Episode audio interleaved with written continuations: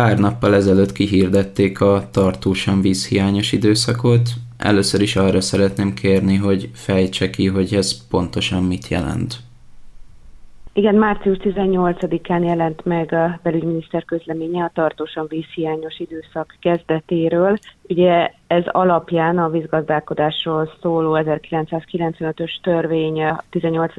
törvénynek a 15-ös bekezdése alapján a mezőgazdasági művelésre használt talaj vízháztartási adatai és hidrometeorológiai előrejelzések figyelembevételével az ország egész területén a tartósan vízhiányos időszak kezdetét állapítják meg, és ez most ebben az évben március 21-én volt.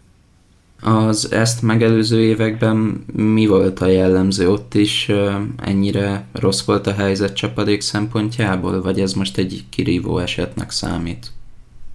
Azt mondanám, hogy szélsőséges az eddigi csapadék mennyiség Magyarország területén, de nem rendkívüli. Azt figyeljük meg a vízügyi ágazatban és a vízügyi szakemberek egyértelmű véleménye szerint is. Egyre többször és egyre hosszabban van szükség ezekre a vízhiányos időszak kihirdetésére, a vízhiányos időszak kihirdetésére. Ez egyre inkább jellemző már itt Magyarországon is. Ha jól tudom, akkor ugye a vízhiányos időszak kihirdetésével itt életbe lép a rendkívüli öntözési célú vízhasználat is. Mit jelent ez pontosan, és mit kell tenni annak érdekében, hogy valaki ezt igénybe vehesse? A tartósan vízhiányos időszak alatt ugye a vízhasználóknak a, több mindenre is lehetőségük van. Nem kell vízkészlet járadékot fizetniük, az öntözési, a hallgazdálkodási és rizstermelési vízhasználat vízmennyisége után, tehát gyakorlatilag ezek azért jelentős könnyebbítések a vízhasználók szempontjából. Folyamatosan tudatjuk ezt mi is a gazdákkal, tehát hogy most ez az időszak van. Mik az előrejelzések? Javulni fog ez az állapot a közeljövőben, vagy hasonlóan kevés lesz a csapadék?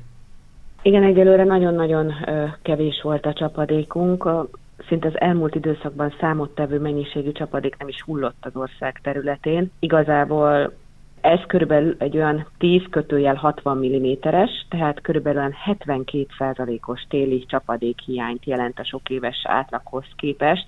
Ugye a vízháztartási helyzet az átlagosnál lényegesen szárazabb időjárás hatására januárban nagyon-nagyon megromlott. A január hónap a nedvesség felhalmozódás időszak része, így nagyon-nagyon, tehát különösen kedvezőtlen a közeledő tavaszra tekintve. Akkor kéne a földeknek átnedvesedniük, hogy egyáltalán, hogyha tavasszal esik csapadék, akkor az ne a földbe szívódjon be, és ne a föld szívja magába, hanem a vízgyűjtő területekről esetleg a folyókba vagy a tavakba jusson. Ez sajnos most egyelőre nagyon nem így van, hiszen nagyon-nagyon száraz a föld, és azt kell, hogy mondjam, hogy a csapadéknak az időbeli eloszlása is kedvezőtlen volt, mert például az elmúlt egy hónapban, tehát márciusban szinte csak csapadék nyomni mennyiségek fordultak elő az egész országban. 2022. februárjában már körülbelül olyan 70%-os hiányunk volt a csapadékból, tehát az átlagosnak egy olyan 30-35%-a hullott le mindösszesen, Úgyhogy ez, és, és ez ugye az elmúlt 30 évnek a sok évi átlaga, tehát azért ezek nagyon komoly számok. Ha jól tudom, a közeljövőben életbe fog lépni a vízhiányos időszak előrejelző rendszer, ez milyen segítséget nyújthat az emberek számára? Azt hiszem, hogy, azt, hogy azzal ugye mindenki, hát szinte mindenki tisztában van, hogy létezik olyan, hogy árvízelőrejelzés és belvízelőrejelzés. Ezt azért az emberek úgy figyelik is, és használják is, és benne van a fejekben. De most már egy 2021-es rendeletmódosítással az árvíz és a belvíz elleni védekezés mellett most már a vízhiány elleni védekezés is a vízkár elhárítás önálló részét képezi, és ezt a vízügy szervezetten a 12 vízügyi igazgatóság védekezési tervei alapján látja el. Tehát ugyanúgy, ahogy az árvíz és a belvíz ellen első, másod, illetve harmad fok, sőt rendkívüli készültséget is rendelhetünk el 84 vízhiánykezelő körzet területére, tehát ennyi van az országban. És ezeket az egyes védekezési fokozatok elrendelését egyrészt a meteorológiai asszáindex értéke, másrészt pedig a hidrometeorológiai előrejelzések figyelembevételével rendelik el a vízügyi igazgatóságok, és ugye ezek felhasználhatóak a vízkészlet csökkent, csökkenése, a vízpotlásban résztvevő medrek, tározók, holtágak, vagy akár különböző zsilipek átbocsátó képességének átmeneti hiányossága, üzemzavara esetén is, vagy akár vízminőségi helyzetben is. És el kell, hogy mondjam, hogy már most öt darab vízügyi igazgatóság területén rendeltek el a kollégák vízhiány elleni fokozatot, még pedig elsőfokú vízhiány elleni készültségben, 11 darab vízhiány kezelő körzetben, másodfokú készültség pedig 7 darab vízhiány kezelő körzetben. Ez egyébként a Győri vízügyi igazgatóság, a Pécsi, a Szegedi, a Gyulai és a Szolnoki vízügyi igazgatóság területén van így, és ugye ezek nagyrészt szivattyús vízpótlást, jelentenek, illetve azt, hogy vannak olyan helyek, ahol a víz szabad áramlását gátló akadályokat eltávolítják egész egyszerűen, tehát a vízetemelő rendszereket távolítják el. Ilyen például egy, most ebben a pillanatban egy ilyen beavatkozás az országnak ugye egyik legkomolyabban vízhiányjal sújtott területén a homokhátságon van most éppen.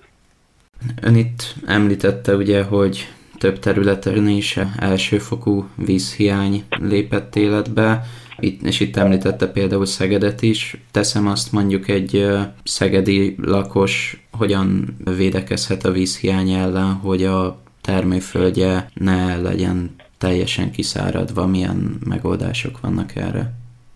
Ebben a pillanatban összesen már 112 darab olyan monitoring állomás van az országban, amelyek folyamatosan mérik és szolgáltatják az aktuális hőmérséklet, csapadék és talajnedvesség adatokat. Van ennek a rendszernek egy egészen bonyolult neve, az a neve, hogy operatív vízhiány értékelő és előrejelző rendszer, de ez mind online követhető egyébként, és ez gyakorlatilag ez az Asszály Monitoring néven fut, tehát így sokkal egyszerűbb rákeresni az interneten, és ez egy olyan 112 darab állomást kell elképzelni, amelyet a kollégáim az elmúlt években telepítettek, és az állomások környezetében, közvetlen környezetében kiszámolják az asszályindexet, illetve különböző adatokat figyelembe véve tudják megmondani, és ez a honlapok, honlapon figyelemmel követhető, hogy hol milyen súlyos vízhiány várható. Tehát, hogyha a gazdák a saját körzetükben fölmennek erre a honlapra, akkor itt látni fogják, hogy most még egyelőre nem annyira színes az ország, de, de hát nyilvánvalóan, ahogy, ahogy haladunk előre az idővel is egyre melegebb lesz, és hát azért reméljük, hogy fog csapadék esni, de mostani helyzet szerint gyakorlatilag egyre komolyabban számítanunk kell arra, hogy a szájos helyek lesznek, és itt látni lehet ezt, tehát ez a rendszer egy tíznapos előrejelzés alapján mutatja meg, hogy a vízhiányos területek hogyan terjednek tovább, tehát ezt például mindenképpen érdemes figyelni.